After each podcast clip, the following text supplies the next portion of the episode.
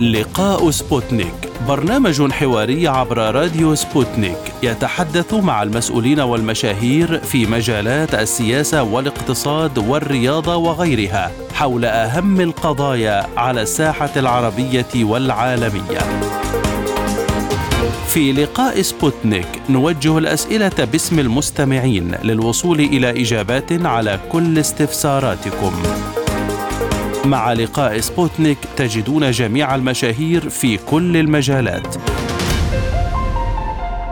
مستمعينا الكرام أهلا بحضراتكم إلى حلقة جديدة من برنامج لقاء سبوتنيك معكم عبد الله حميد وأحمد أحمد. نداء أممي لجمع 400 مليون دولار لمساعدة سوريا وجمعيات إنسانية تناضل لأجل إغاثة منكوبي الزلزال.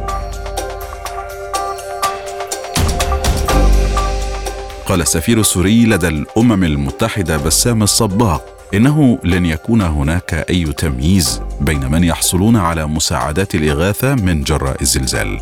وأضاف الصباغ أن الإمدادات ستصل لمن يحتاجها بغض النظر عما إذا كانوا من أنصار الحكومة أو المعارضة تأتي تلك التصريحات في وقت دخلت خلاله أولى شحنات المساعدات الدولية إلى المناطق التي تسيطر عليها المعارضة في شمال سوريا وذلك عبر معبر حدودي مع تركيا أعيد فتحه مؤخرا. وكان النشطاء وفرق الطوارئ قد انتقدوا بطء استجابة الأمم المتحدة للزلزال في المناطق التي تسيطر عليها المعارضة. وذلك في ظل وصول طائرات تحمل شحنات من المساعدات الإنسانية وتسلم إلى المطارات التي تسيطر عليها الحكومة. حول الوضع على الأرض في المناطق المنكوبة بالشمال السوري نجري حوارا مع الأستاذ مصطفى الإبراهيمي أحد القيادات والمدير التنفيذي لدى جمعية سفراء الخير في الداخل السوري والمسؤول عن التعاون والشراكات مع المنظمات المحلية والدولية. ويحدثنا من قلب الحدث وبالتحديد في منطقة جندريس بريف عفرين. أهلا بك سيد مصطفى. بداية من أي منطقة تحدثنا وما هي الأوضاع لديكم الآن؟ أحدثكم الآن بمنطقة الزلزال منطقة شمال غرب سوريا منطقة جنتيرس بالإضافة إلى المناطق المحيطة في مدينة إدلب منطقة حارم منطقة تنقيل أنا الآن متواجد في هذه المناطق وعم بغطي الواقع المعيشي لدى الناس بعد الزلزال. الوضع كارثي بشكل كامل. يعني صراحة أستاذ الوضع صعب جدا. وكنا بنعرف أن اليوم الزلزال إذا ضرب منطقة أو بلد فالدولة تقف بشكل كامل عاجزة أمام هذه الكارثة. فما بالك نحن بعد 12 عام من النزوح والتهجير والقصف والضرب وما في بنية تحتية لدى الناس هون في مناطق الشمال الغربي لسوريا وما هو دور جمعية سفراء الخير ومثيلاتها في مثل هذه الأجواء العصيبة؟ أخي نقوم بجمع تبرعات عن طريق أشخاص، عن طريق أفراد، عن طريق تبرعات في الخارج، في دول الجوار، في دول اوروبيه، في دول الخليجيه لمساعدة المتضررين نتيجة العاصفة أو نتيجة الزلزال الذي ضرب هذه المناطق. أيضا ماذا عن التبرعات والمساعدات لحد الآن؟ هل توصلتم إلى ما كنتم تطمحون إليه وتحتاجونه بالفعل؟ صراحة لا لحد الآن ما وصلنا إلى الحد الأقصى أو الشيء المطلوب لدى الجميع أو لدى الناس لأنه في أشخاص أو في عوائل عم نطلع وعم نشاهدها عم تنام في العراء أو عم تفترش الأرض أو في الشوارع في الطرقات فالوضع كارثي جدا جدا جدا. ونحن ما وصلت المساعدات بسبب صعوبة الطرق بسبب صعوبة الحدود كونه إنه الزلزال ضرب مناطق جنوب تركيا بالإضافة إلى المناطق الشمالية لسوريا.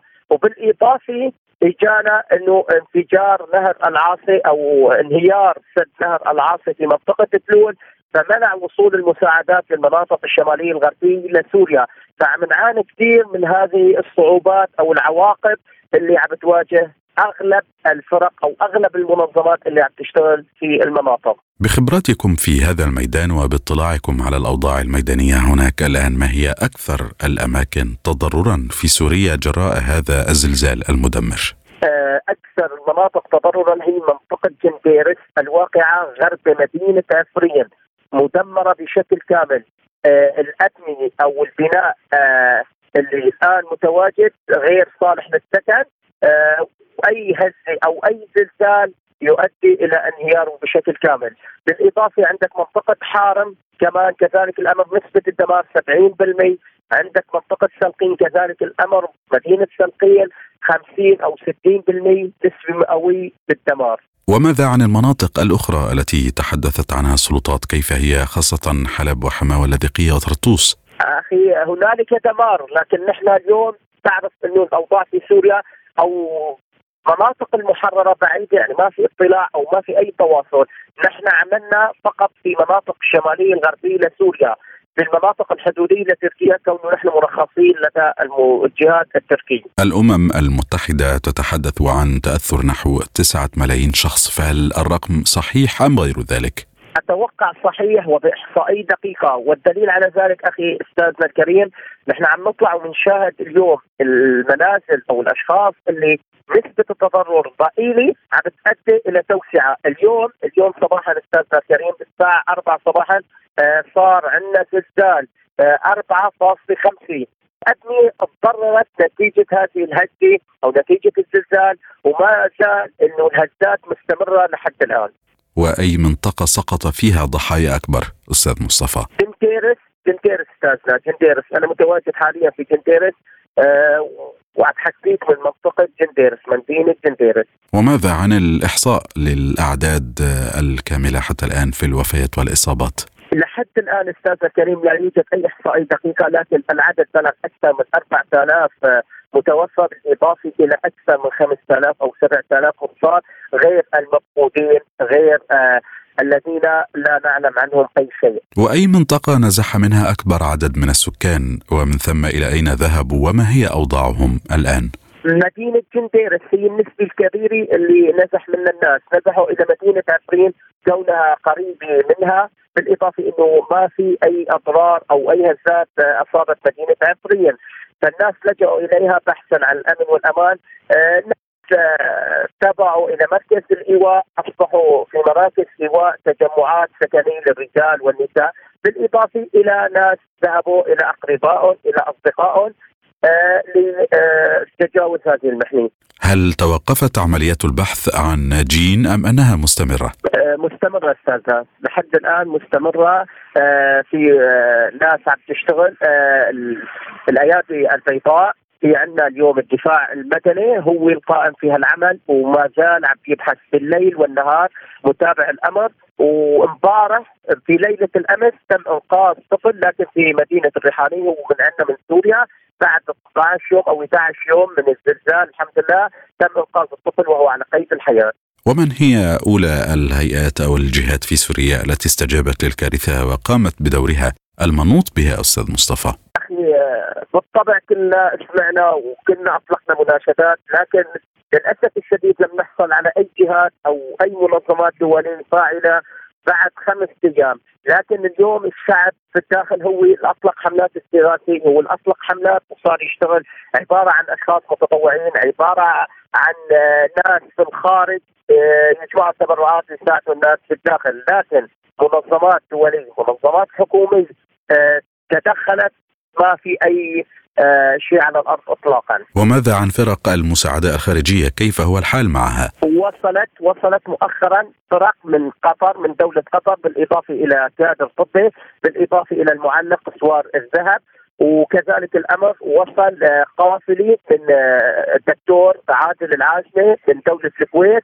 وبالإضافة إلى ال الشيخ بالسعوديه المملكة العربية السعودية حملة أبو التركي اللي معروفة في مناطق شمال غرب سوريا. هناك أنباء عن أول فرق المساعدة التي جاءت من مصر فما حقيقة ذلك؟ طبعا أستاذ ما بنحسن ننكر وكل الشكر لمصر وشعب مصر قادة وشعبا الفريق الوحيد اللي دخل الأراضي السوري في المحنة الأولى هو فريق مصري متواجد في مدينة جنديرس حاليا لحد اللحظة متواجد في مدينة جنديرس يبحث عن المفقودين يبحث عن المصابين ويعمل بشكل مستمر جنبا إلى جنب في فرق الدفاع المدني. ماذا عن منافذ ومعابر وصول المساعدات؟ وهل تم فتحها تماما؟ ما في أستاذنا نحن اليوم في مناطق شمال غرب سوريا لدينا معبرين مع الدولة التركي باب السلامي وباب الهواء. آه المعابر كانت مغلقة بشكل تام بشكل كامل. آه من يومين بدأت قوافل المساعدات تدخل عن طريق هذه المعابر لكن ضئيلي ضئيلي جدا. يعني لا ترقى للمستوى المطلوب ما هي المساعدات العاجلة التي تحتاجون إليها الآن وعلى الفور ودون أي تأجيل؟ عبارة عن خيام مواد غذائية مواد تدفئة ألبسة للأشخاص العوائل المتضررة الذين فروا من منازلهم بدون أي لباس بدون أي شيء خالص اطلاقا. وهل هناك أي إحصاء لعدد ونوع وكم وحجم ما تحتاجونه من مساعدات؟ لا لا يوجد أخي استاذنا لا يوجد أي احصائيه دقيقة بسبب قلة الدعم الموجه، اليوم الناس تفتقد إلى الخيام وهي أبسط شيء يحتاجه الناس اليوم. فكثير من الناس يطالب اليوم ويناشد بوصول خيم للعوائل المتضررة الذين يفترشون العراء. أستاذ مصطفى ماذا لمست خلال هذه الفترة؟ هناك الكثير من التضامن الذي رأيناه في جميع أنحاء العالم، كيف ظهر ذلك على الأرض وفي الميدان أمامك؟ آه، أستاذ نحن آه، بنشكر كل شخص أو كل دولة أو كل إنسان وقف جانب آه، الشعب السوري وقدم له المساعدة، لكن أخي لا يكفي التعاطف فقط بالكلام أو البكاء، نحن نحتاج وقفة رجل، نحن نحتاج المساعدات، نحن نحتاج إلى أكبر عدد من تقديم المساعدات للناس. أستاذ أنا عم حكيك صراحة وفي الشارع. يعني اليوم في أشخاص عم تنام في الشوارع في العراء وأنا مسؤول عن كلامي. وأنا متواجد مثل ما قلت لك في منطقة الزلزال. اليوم أنت بتطلع مساء بتشوف الناس كيف مسترشي الشوارع كيف مسترشي الحدائق ونايمة هي وأطفالها وعيالها. طبعا أغلبيتهم بدون أغطية أغلبيتهم بدون خيام. ونحن آه، أستاذنا في فصل الشتاء. متحدث باسم مكتب الأمم المتحدة لتنسيق الشؤون الإنسانية قال إن هناك مشاكل في الحصول على موافقة هيئة تحرير الشام لمرور المساعدات من المناطق الخاضعة لسيطرة الحكومة عبر خط المواجهة، ما تعليقك أيضا على هذا؟ غير صحيح استاذنا، هيئة تحرير الشام متعاونة من أول يوم أصدروا بيان إنه نحن اليوم من ناشد الأمم المتحدة والبيان انتشر على مواقع التواصل الاجتماعي بكثافة وبيان مختوم وموقع من جهات مدنية فاعله على الأرض انه نحن من ناشد الجميع. أي شخص أو أي دولة تقدم المساعدة للأشخاص المتضررين في سوريا. وكثير وكثير استاذه في آه، أنا بعرف منظمة يابانية اشتغلت لها. وجبت لها موافقة واشتغلت وما في أي عوائق ابدا. دمشق قالت إن توزيع المساعدات يجب أن يكون بإشراف اللجنة الدولية للصليب الأحمر والهلال الأحمر السوري وبدعم من الأمم المتحدة، كيف ترى ما يحدث في الواقع بعد نحو تسعة أيام من وقوع الزلزال الكارثي؟ نحن أساسا ما في أي مشكلة الناس اليوم المتضررة في الزلزال ما بهمها كيف التنظيم أو كيف إنه الناس توزع، المهم نحن نوصل للمبتغى أو الهدف، الناس توصل لمساعداتها، الناس اليوم يصير عندها اكتفاء ذاتي، الناس اليوم تأمن أطفالها بغض النظر عن أي جهة أو أي تنظيم راح يقدم، فالناس اليوم نحن اليوم مشان عشان لا نفقد أكثر عدد من الضحايا المفقودين نتيجة الزلزال، أستاذ ما زال الناس اليوم في آه، تحت الأنقاض موجودين. والحمد لله آه، فرق الدفاع المدني بالإضافة إلى الفرق الفريق المصري بالإضافة إلى القطري عم يتم انتشال آه، أطفال عم يتم انتشال نساء من تحت الأنقاض موجودين على قيد الحياة. والواقع على الأرض سيد مصطفى فيما يتعلق بالمساعدات، هل تصل بالفعل لمن يحتاجونها وعلى الفور؟ طبعا أستاذ نعم لابد أن يكون في أخطاء أو عشوائية نتيجة الزلزال اللي ضرب المناطق وناس من خوف والهلع فكثير أشخاص إنه اليوم استغلت هذا الموقف لكن نسبة ضئيلة. لكن اليوم تم تشكيل مجالس محلية مدنية من قبل المدن أو المناطق المتضرره عم يتم التنسيق معها وعم يتم توزيع المساعدات على أساس هذا آه، المجلس أو هذه الإدارة الموجودة في المنطقة. أيضا مسؤول منظمة الصحة العالمية قالوا إن الزلزال المدمر اعاد إلى الواجهة مرة أخرى الأزمة المنسية في سوريا وأكدوا جاهزية منظمة الصحة العالمية لإرسال كميات كبيرة من الإمدادات التي عرقلتها قيود لوجستية على حد وصفهم ما تعليقك على ذلك أستاذ مصطفى؟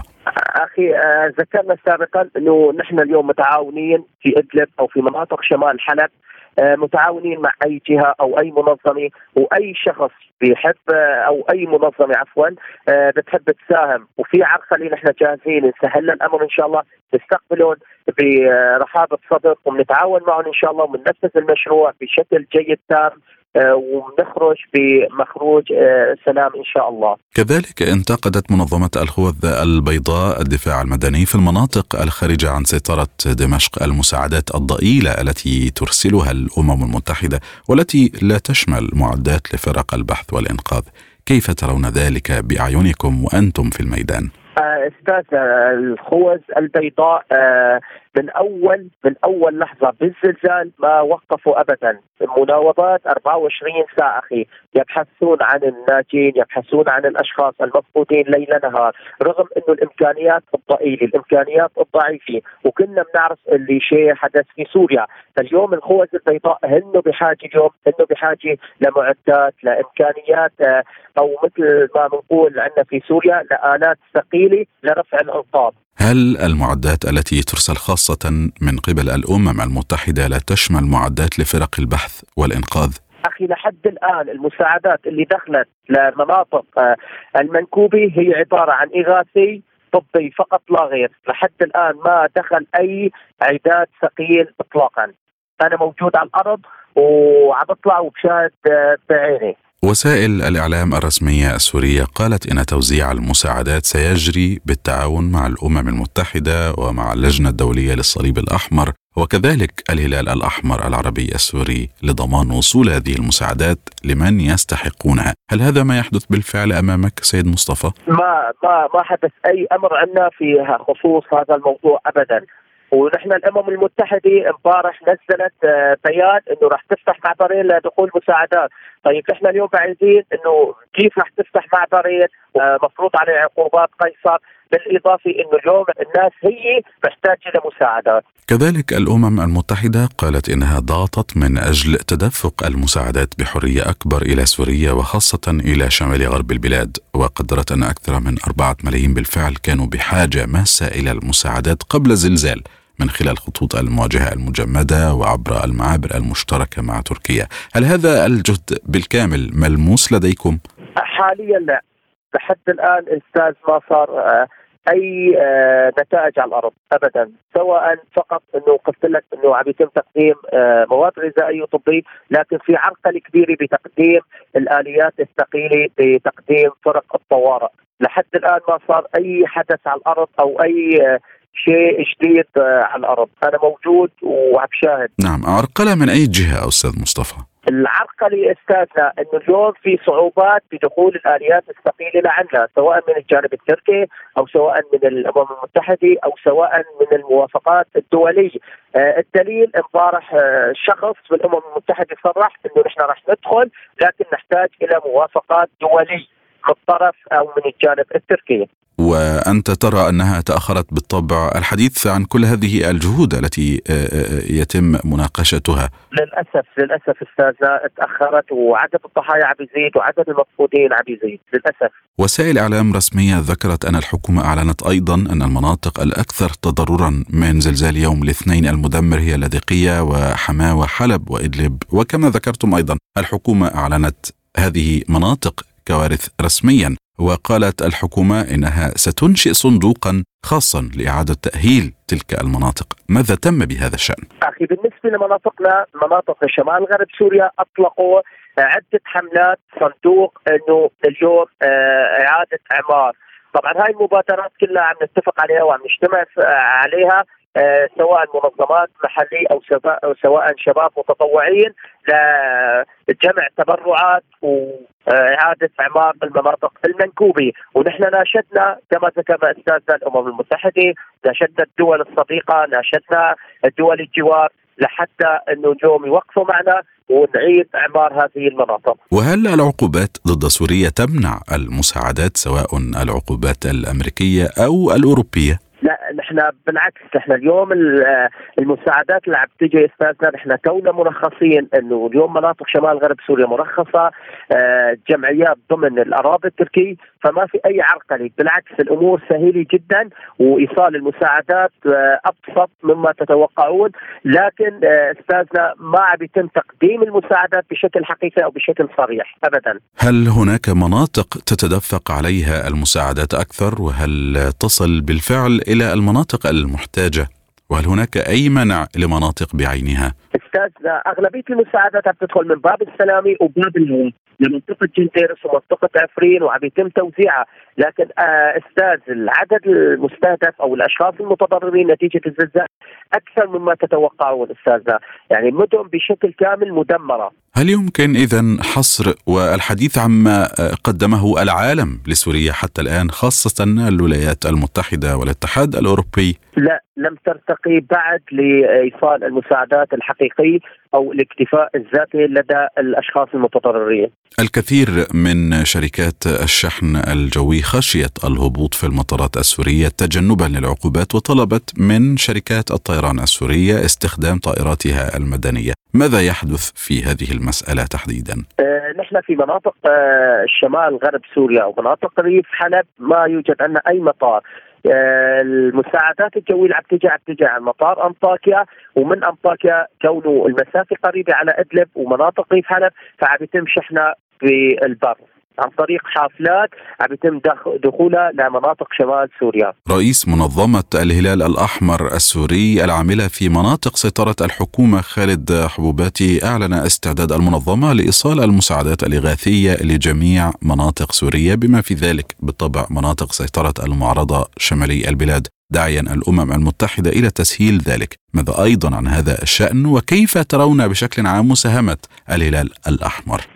أستاذ لا يوجد أي أي عمل أو أي فعالية للهلال الأحمر السوري في مناطق شمال سوريا اطلاقا نحن فقط الدفاع المدني آه، المعترف كمنظمة دولي معترف عليها في الأمم المتحدة معترف عليها في بريطانيا هو فقط اللي عم يعمل في مناطق الشمال السوري. وهل هنالك من يستغل هذه الكارثة لمصلحة أستاذ مصطفى؟ طبعا أستاذ طبعا لا شك إنه في الحروب تنتج فئات عصابات تنتج كما نذكر مثلا مافيات أو عصابات أو ضعاف النفوذ تستغل هذا الوضع.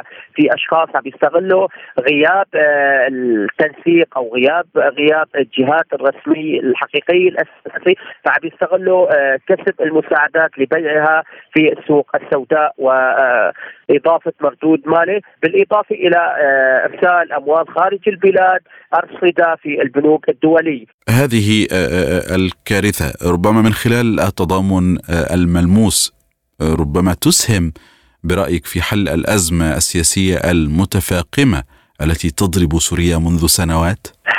لا استاذنا نحن اليوم بحاجة إلى حل شامل كامل على الأراضي السوريه، كونه نحن اليوم مهجرين، نحن من مناطق آه وسط سوريا بريف إدلب الجنوبي آه تهجرنا آه لمناطق الحدودية لتركيا، فاليوم نتيجة الزلزال اللي حدث في هذه المناطق بسبب الكثافة السكانية القوي يعني أستاذنا مدينة جنديرس كانت تعدادها مثلا 20000 فاليوم بالنزوح أو بالهجرة آه اللي هج الناس آه إجت على منطقة جنديرس فأصبحت تعدادها 80 أو 90 ألف نسمة نتيجة النزوح نتيجة الهجرة فالزلزال كان آه مصاب كبير لكن المصاب الأكبر هو النزوح والهجرة لهذه المناطق والكثافة السكانية والعمارات العشوائي اللي تم بناءه بشكل عشوائي ومستعجل للأشخاص الذين هجروا من مناطقهم. يعني ألا يسرع مثل هذا التضامن برأيك من قبل أطراف عدة ألا يسرع من حلحلة هذه الأزمة المتجمدة؟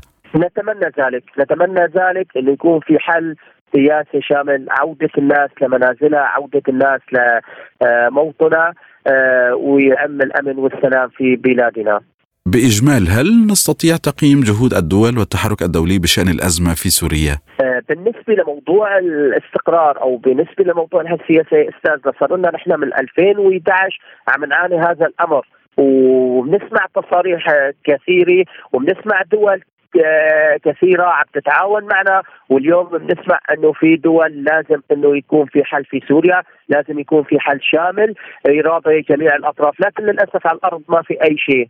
من 2011 لحد الآن ما شفنا أي تقدم أو أي شيء على الأرض، بالعكس عم يزيد القتل، عم يزيد آه، النزوح، عم يزيد الهجرة، بالإضافة اليوم أصبحنا أمام كوارث طبيعية، زلازل وهزات أرضية. كذلك ماذا عن تقييمكم للمساهمات العربية بشكل عام في هذا الأمر؟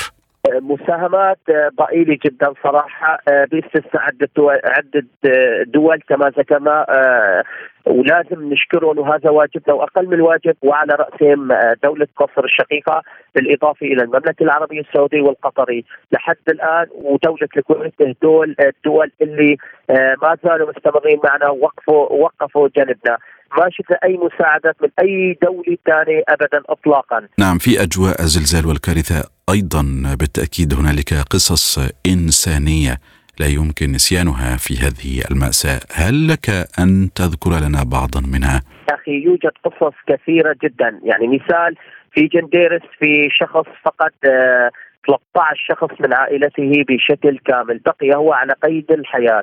آه كان له مقالي. مقالي جميلة أنه هن بخير أنا لست بخير. ختاما هل من رسالة أستاذ مصطفى تود توجيهها؟ ما هي وإلى من؟ أستاذنا يسعدني أني أوجه رسالة من منبركم الطيب للناس. أناشدهم بالوقوف جانب الشعب السوري الشقيق في مناطق الشمالية الغربية لسوريا بتقديم المساعدات بشكل فعال بشكل جدي أكثر. وتقديم لهم آه، أي شيء يحتاجونه. لأنه صراحة الوضع كارثه الوضع كارثه استاذنا في ختام هذا اللقاء نتوجه بجزيل الشكر والامتنان للأستاذ مصطفى الإبراهيمي المدير التنفيذي لدى جمعية سفراء الخير في الداخل السوري والمسؤول عن التعاون والشراكات مع المنظمات المحلية والدولية. شكرا جزيلا لك سيدي. والآن مستمعينا الكرام نستأنف مع حضراتكم فقرات هذه الحلقة من برنامج لقاء سبوتنيك جولة الأخبار.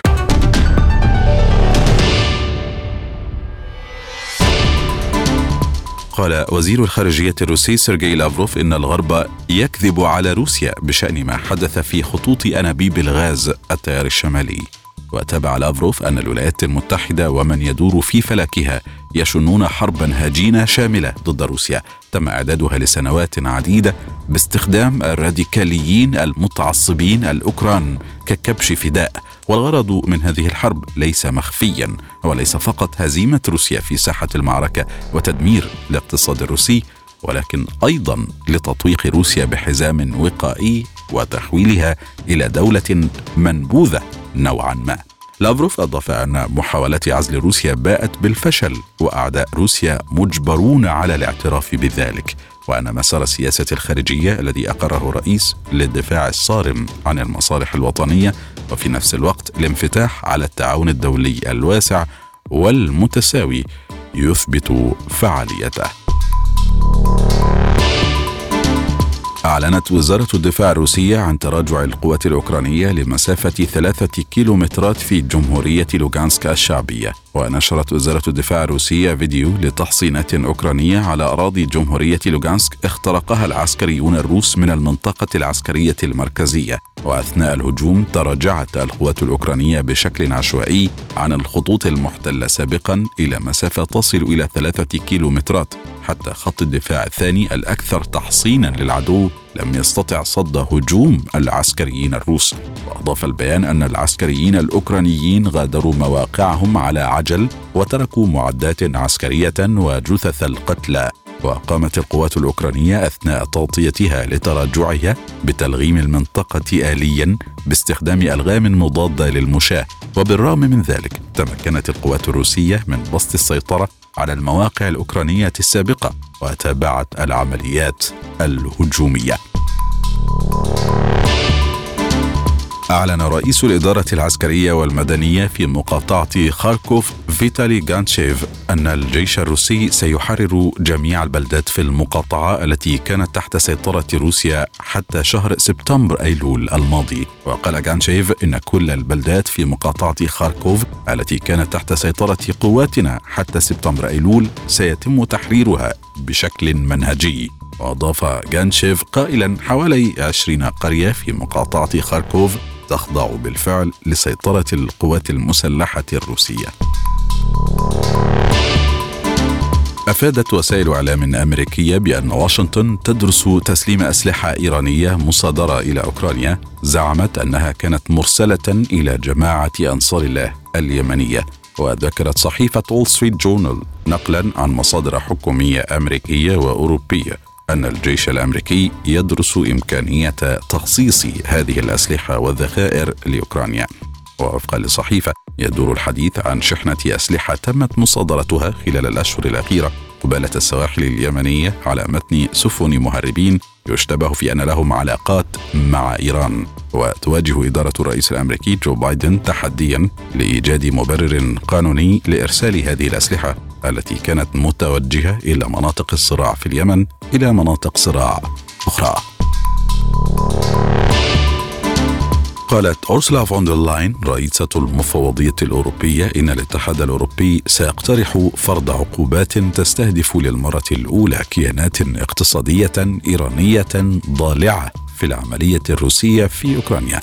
قالت فون دير لاين لأعضاء البرلمان الأوروبي في ستراسبورغ إن الحزمة العاشرة من العقوبات البالغة قيمتها 11 مليار يورو ستسعى لفرض حظر جديد على التجارة وقيود على صادرات التكنولوجيا بما في ذلك الطائرات المسيرة وطائرات الهليكوبتر والصواريخ. استقبل الرئيس السوري بشار الأسد وزير الخارجية وشؤون المغتربين في الأردن أيمن الصفدي الذي يزور دمشق للمرة الأولى منذ عام 2011 كما التقى الصفدي خلال الزيارة نظيره السوري فيصل المقداد. كان الصفدي قد وصل إلى مطار دمشق في زيارة إلى سوريا تليها إلى تركيا تعبيرا عن تضامن الأردن مع البلدين في مواجهة تبعات الزلزال المدمر. ويبحث الصفدي خلال الزيارتين الأوضاع الإنسانية والاحتياجات الإغاثية التي يحتاجها البلدان. إذ تستمر المملكة بإرسال المساعدات إلى البلدين الشقيقين تنفيذا لتوجيهات الملك عبد الله الثاني. وقد وصلت طائرة أردنية إلى مطار دمشق الدولي تحمل مساعدات إغاثة للمتضررين جراء الزلزال. قال الرئيس التونسي قيس سعيد إن عصابات منظمة تقف وراء أزمة السلع ورفع الأسعار في البلاد وحسب الرئاسه التونسيه جاء ذلك خلال لقاء جمعه بوزيرة التجارة وتنمية الصادرات كلثوم رجب في قصر قرطاج واضاف سعيد أن الإيقافات الأخيرة أظهرت أن عددا من هؤلاء المجرمين المتورطين في التآمر على أمن الدولة الخارجي والداخلي وهذا بالإثباتات. هم من يقفون وراء هذه الأزمات المتصلة بتوزيع السلع وبالترفيع في الأسعار وفق تعبيره. وتوعد الرئيس التونسي بمحاسبتهم جميعا لافتا إلى أنهم لن يهربوا ولن يبقوا خارج المساءلة وتطبيق القانون. كشفت مصادر إعلامية جزائرية أن مسألة سحب صفة العضو المراقب في الاتحاد الأفريقي من إسرائيل ستكون على جدول أعمال القمة الأفريقية العادية يومي الثامن عشر والتاسع عشر من فبراير شباط الجاري المزمعة في أديس أبابا. ونقلت صحيفة الشروق الجزائرية عن المصادر القول إن زيارة وزير الخارجية الجزائري رمضان العمامرة إلى جنوب أفريقيا تدخل في سياق التحضير لهذه القمة التي ستسبقها جلسة جديدة للمجلس التنفيذي للاتحاد الأفريقي. أضافت المصادر أن إسرائيل تمارس ضغوطا على دول القارة السمراء من أجل قبولها عضوا مراقبا داخل الاتحاد الأفريقي خلال الدورة المرتقبة مؤكدا في الوقت ذاته أنه يساوم الدول بالمال والمشاريع وبأمور أخرى. كان الاتحاد الأفريقي قد علق بدوره قراره قبول إسرائيل مراقبا داخل الاتحاد الأفريقي خلال الدورة التي عقدت العام الماضي إثر المعارضة القوية التي قادتها الجزائر وجنوب أفريقيا ومصر. فيما تشكلت لجنة برئاسة الجزائر وجنوب أفريقيا لبحث الملف. أعلنت الحكومة الإسرائيلية عن خطة لتعزيز الأمن في القدس في أعقاب سلسلة من الهجمات الفلسطينية المميتة وتتضمن تحصين الحافلات وتعزيز عناصر حرس الحدود. وفي بيان مشترك قال مكتب رئيس الوزراء بنيامين نتنياهو وبلدية القدس إن الخطة تتكون من نشر المزيد من قوات الأمن والشرطة وتركيز الجهود الاستخباراتية والعملية وتحسين التعزيزات المدنية عبر إضافة تحصينات لجميع محطات الحافلات في القدس للحماية من هجمات الدهس. وقال البيان إن جهود التعزيز ستبدأ على الفور مع تحديد 300 موقف للحافلات كأولوية قصوى على أن تقوم البلدية لاحقا بتحصين 700 محطة إضافية. أعلن وزير البيئة والتخطيط العمراني والتغير المناخي التركي مراد كورون أن أعمال إعادة الإعمار في المناطق المنكوبة جراء الزلزال ستبدأ نهاية الشهر الجاري. وصرح الوزير بأنه تم تحديد 41791 مبنى في عشر مقاطعات تضررت جراء الزلازل التي ضربت كرم مرآش. وأشار كروم إلى أن الحكومة تخطط لاستكمال تقييم الأضرار في المحافظات المتضررة من الزلازل خلال أسبوع. وضرب زلزالان بقوة 7.7 و7.6 درجة. مركزهما كرمان مرعش المنطقة التي يعيش فيها ما يقرب من 14 مليون شخص في عشر مقطعات صباح يوم السادس من فبراير شباط الجاري يوم الاثنين. وفقا لأحدث البيانات الرسمية فقد أكثر من 31 ألف شخص حياتهم ودمر الزلزال حوالي 7000 منزل. أعلنت وزارة الخارجية الصينية أن بكين ستتخذ إجراءات للرد على العقوبات التي فرضتها الولايات المتحدة على شركات صينية بذريعة حادث المنطاد الصيني الذي عبر أجواء أمريكا الشمالية قبل أن تسقطه الولايات المتحدة فوق المحيط الأطلسي في الخامس من شباط فبراير الحالي. وقال المتحدث باسم وزارة الخارجية الصينية وانغ وينبين إن الصين ترفض ذلك بقوة. وستتخذ إجراءات مضادة بحق الكيانات الأمريكية ذات الصلة. وأضاف أن الصين شرحت مرارا الظروف المحيطة في حادث المنطاد ولكن الولايات المتحدة أساءت بدورها استخدام القوة كما صعدت الموقف حين استخدمت الحادث كذريعة لفرض عقوبات غير مشروعة ضد شركات ومؤسسات صينية. انطلقت بالعاصمة الإثيوبية أديس أبابا اجتماعات المجلس التنفيذي للاتحاد الأفريقي المخصصة لبحث مختلف التحديات الأمنية والسياسية التي تفرضها الأوضاع بالقارة ويشارك في الاجتماعات أربعون من وزراء خارجية الدول الأفريقية وسط غياب لوزراء خارجية السودان وبوركينا فاسو ومالي وغينيا بسبب تعليق العضوية. أعلنت السلطات النيوزيلندية أن الإعصار العنيف جابريل الذي اجتاح البلاد هذا الأسبوع خلف ثلاثة من الضحايا على الأقل محذرة من أن الخطر لم يتبدد نهائيا بعد. وقال وزير إدارة الحالات الطارئة كيرن ماكنالتي إنه تم انتشال ثلاث جثث بعد مرور جابريل إحداها تم العثور عليها في غرب أوكلاند في المكان ذاته الذي فقد فيه أثر رجل إطفاء خلال الإعصار. أضاف أن الجثتين الأخريين عثر عليهما في منطقة خليج هوك في جزيرة الشمال التي تضررت بشدة جراء الإعصار والتي يقطنها ثلاثة أرباع سكان البلاد. ومن أخبار الاقتصاد أصدر البنك المركزي الروسي بيانا عن إنشاء قسم خاص لتنظيم التسويات المالية الدولية وذلك في سياق العقوبات التي تتعرض لها المؤسسات المالية الروسية. وذكرت الخدمة الصحفية للبنك المركزي في بيانها أنه تم إنشاء قسم فرعي جديد يسمى قسم تنظيم التسويات الدولية في البنك المركزي الروسي. حيث سيقوم بالتنسيق مع الوزارة المختصة لحل القضايا المالية في سياق العقوبات المفروضة على روسيا وأضافت أن الغاية من القسم هو تطوير علاقات المراسلة بين البنوك الروسية والأطراف المقابلة من الدول الصديقة الأخرى بالإضافة إلى عملية الانتقال إلى التعامل بالعملات الوطنية فضلا عن توسيع فرص المعاملات عبر الحدود.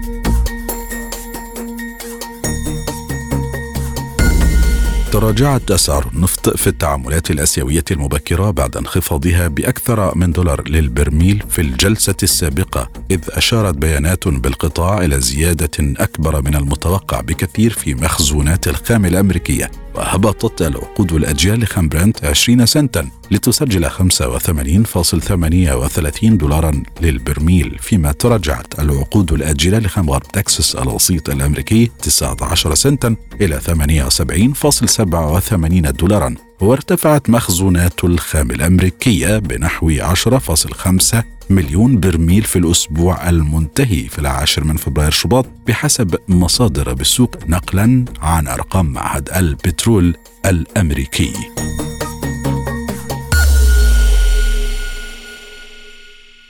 والآن مستمعينا الكرام نتواصل مع حضراتكم وفقرات هذه الحلقة من برنامج لقاء سبوتنيك والزميل عبد الله حميد. شكرا للزميل أحمد أحمد ونستمر مع حضراتكم في فقرات هذه الحلقة من برنامج لقاء سبوتنيك. ناشدت الأمم المتحدة المجتمع الدولي من أجل جمع نحو 400 مليون دولار لمساعدة ضحايا الزلزال في سوريا وهي كارثة أودت بحياة الألاف وتركت الملايين في أمس الحاجة إلى مساعدات إنسانية. وقال الأمين العام للأمم المتحدة أنطونيو غوتيريش خلال مناشدة من مقر الأمم المتحدة في نيويورك إن الأموال ستوفر إغاثة تنقذ حياة نحو خمسة ملايين سوري وستغطي فترة قوامها ثلاثة أشهر. وأضاف أن المنظمة على وشك إطلاق مناشدة مماثلة من أجل تركيا. وكان غوتيريش قد أعلن أن الرئيس السوري بشار الأسد وافق على فتح معبرين حدوديين آخرين من تركيا إلى شمال غربي سوريا للسماح بدخول المساعدات. في هذه الفقرة معنا السيدة جيهان أبو زيد الخبيرة في شؤون الأمم المتحدة لنتحدث معها عن دور الأمم المتحدة والاتهامات التي وجهتها العديد من المنظمات الإغاثية إليها بشأن سرعة الاستجابة لتقديم الإغاثة للمتضررين وخاصة في شمال سوريا. أستاذة جيهان أبو زيد نرحب بحضرتك في هذه الحلقة من لقاء سبوتنيك وبداية كيف ترون مسار إيصال المساعدات إلى المناطق المنكوبة في كل من سوريا وتركيا؟ المساعدات طبعا أظن كما يعلم الجميع أن الظروف مختلفة كليا ما بين المناطق المتضررة في سوريا والمناطق المتضررة في تركيا وإن كان هناك بعض التشابهات. فلنبدأ بالمناطق المتضررة في في سوريا. هي بالنهاية مناطق ليست تحت سيطرة قوة واحدة أو إدارة سياسية واحدة ولكن ثلاث ثلاثة هياكل سياسية. الأمر الذي صعب بشدة دخول المساعدات وجعل الأمر في حاجة للتفاوض مع كل جهة على حده وأيضا قلص منافذ الدخول والأمر الذي كانت نتيجته أن بدأت المساعدات تتجه إلى سوريا فقط بعد ثلاثة أيام من انهيار المنازل من بقاء الناس في درجة حرارة انخفضت عن الصفر في بعض الأيام خارج أي نوع من الحماية والرعاية وحتى أبسط أدوات المساعدة. الأمر الآخر أن الزلزال ضرب أيضا البنية الأساسية بشدة، البنية الأساسية كاملة أيضا على مستوى الطرق على مستوى الكهرباء على مستوى الغاز على مستوى الإنترنت وما يستتبع ذلك من خدمات صحية مطلوبه وأساسية في تلك الظروف فضلا عن أننا في النهاية في منطقة حرب كل هذه الأدوات والمساعدات والخدمات بالفعل هي منقوصه على سبيل المثال الامدادات الطبية قال الأطباء في سوريا أنها الموجودة في المستشفيات قالوا أنها لا تغطي سوى احتياجات 20% فقط من المصابين وبالتالي الامدادات الطبية يعني في حاجة ماسه لها ولكن هناك أيضا حاجة ماسه إلى الغذاء وإلى مساعدات في المبيت ومساعدات للصغار و و و اذا الأمر بالغ الصعوبة في الجانب السوري. من ناحية أخرى في الجانب التركي أيضا الأمر صعب لأن البنية الأساسية فشلت تماما وهذا جعل المساعدات صعبة ولكن على الأقل هناك حكومة وإن كانت الشكاوى بدأت تتصاعد من أن الاستجابة كانت بطيئة للغاية حتى من الحكومة التركية ولكن هناك حكومة هناك إدارة واحدة هناك إرادة سياسيه واحدة ثم أنه ليس هناك أي عائق من استقبال واستجابات الدول التي بعثت وأرسلت مساعدات. فإذا مقارنة حنجد أن بالفعل الجانب التركي آه، تضرر بنسبة اكبر كثيرا. فإذا كان هناك تقريبا عدد من قضوا من قضوا في آه، الكارثة حوالي 5000 سوري تقريبا أو أكثر حتى الآن. فعلى الجانب التركي نجد أن الأمر ارتفع عن أكثر من واحد أو 32 ألف أكثر قرب 35 ألف حتى الآن. حتى هذه اللحظة وبالطبع الأرقام آه، يعني ستتجه لزيادة للأسف مع الأيام القادمة. لكن المساعدات لتركيا نسبيا كانت أكثر وأفضل وأسهل في الوصول.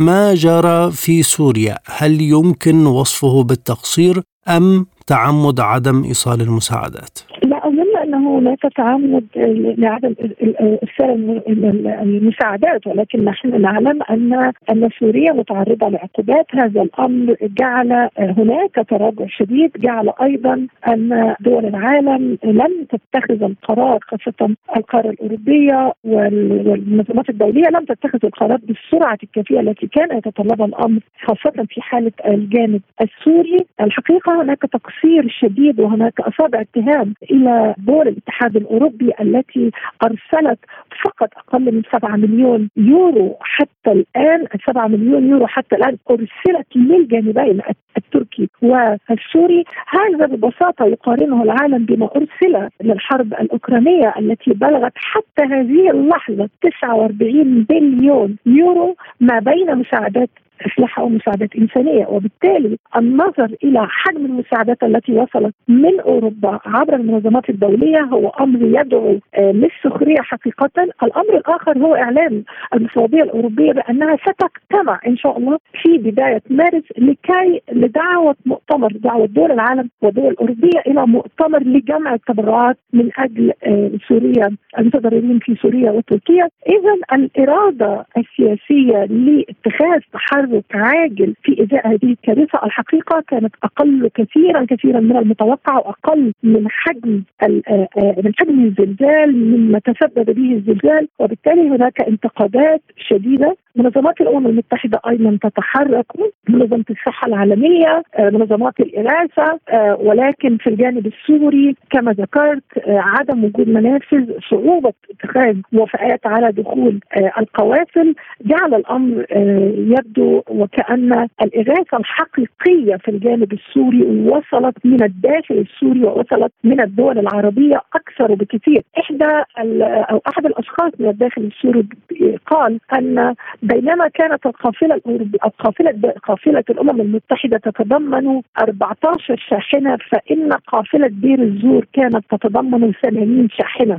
فنحن الداخل السوري اقدروا على مساعدة أهلنا من سوريا أكثر والحقيقة المفارقة مضحكه لأن الواقع السوري بأكمله في حالة تعثر اقتصادي شديد بسبب الحرب ورغم ذلك فالمساعدات الأساسية جاءت من الداخل وجاءت من المجتمعات العربية وليس من المنظمات الدولية سواء الأوروبية أو الأمريكية. بناء عليه هل كان ذلك الوضع سببا في أن يلمس السوريون تقصيرا دوليا بحقهم في ظل توقيت المساعدات وحجمها وكيفية الإجراءات؟ اظن الإجابة بسهولة ستكون نعم، الإجابة بسهولة ستكون نعم. خاصة حين اعتقد البعض أن هذه الكارثة سوف تدفع اتخاذ قرار عاجل برفع العقوبات من أجل تيسير الجسر الجوي والمائي وجسر الانتقال لنقل هذه المساعدات ولكن للأسف هذا لم يحدث وحدث بعد عدة أيام بعد ضغط من ال من الولايات المتحدة الأمريكية رفعت هذا ولكن اتخذ بعد القرار بعد وقت طويل كانت نتيجاته أن آلاف آلاف من آه، المنكوبين قضوا في هذا فبالطبع للأسف الإجابة نعم وأنا بظن أنه حتى من قبل هذه الكارثة ومن قبل الزلزال هناك شعور في الداخل السوري بأن هناك تجاهل للأزمة السورية وهناك عدم تقدير كافي لحياة المواطن السوري في الداخل أو حتى آه، المهاجر أو المنتقل لتركيا على سبيل المثال. برأيك لماذا لم نجد موقفا مناسبا من الأمم المتحدة أو الفرق الدولية لإغاثة منكوب الزلازل في سوريا؟ الحقيقة يصعب الجمع بين منظمات الأمم المتحدة والمنظمات الدولية الأخرى منظمات الأمم المتحدة بتتخذ لديها بروتوكول عمل ولديها خطط استجابة للطوارئ مقررة في ايا كان. وفرق الأمم المتحدة للكوارث يطلب منها أن تتحرك في حدود ما بين 12 ساعة و48 ساعة وفقا لموقع الكارثة. وبالتالي هذا حدث. ولكن كما ذكرت كان هناك معوقات شديدة جدا وغير معتادة بالنسبة للجانب آه، في خاصة في الجانب السوري. ولم يتم في, في في نفس الوقت اتخاذ قرارات قوية، لماذا؟ لأنه لأنه كما ذكرت نحن ما زلنا في عالم يفرق كثيرا بين قيمة المواطن من دول الشمال ودول الجنوب، للأسف نحن ما زلنا نعيش في هذا الواقع، ما زلنا نقيم الإنسان بلونه وبأصله ومن أين أتى، وهذا للأسف ينعكس في القرار السياسي، ينعكس حتى في خطابات بعض القادة السياسيين في أوروبا وأمريكا، للأسف ما زلنا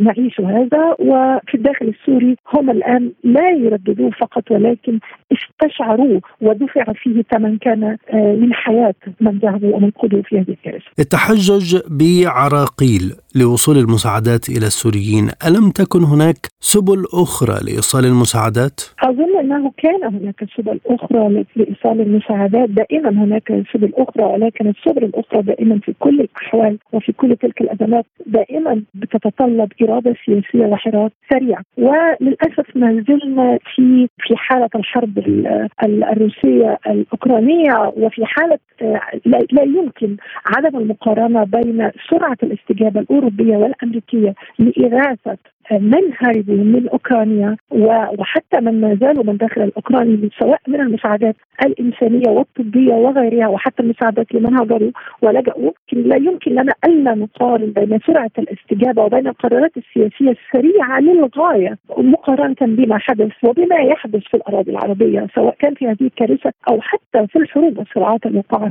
في المنطقة.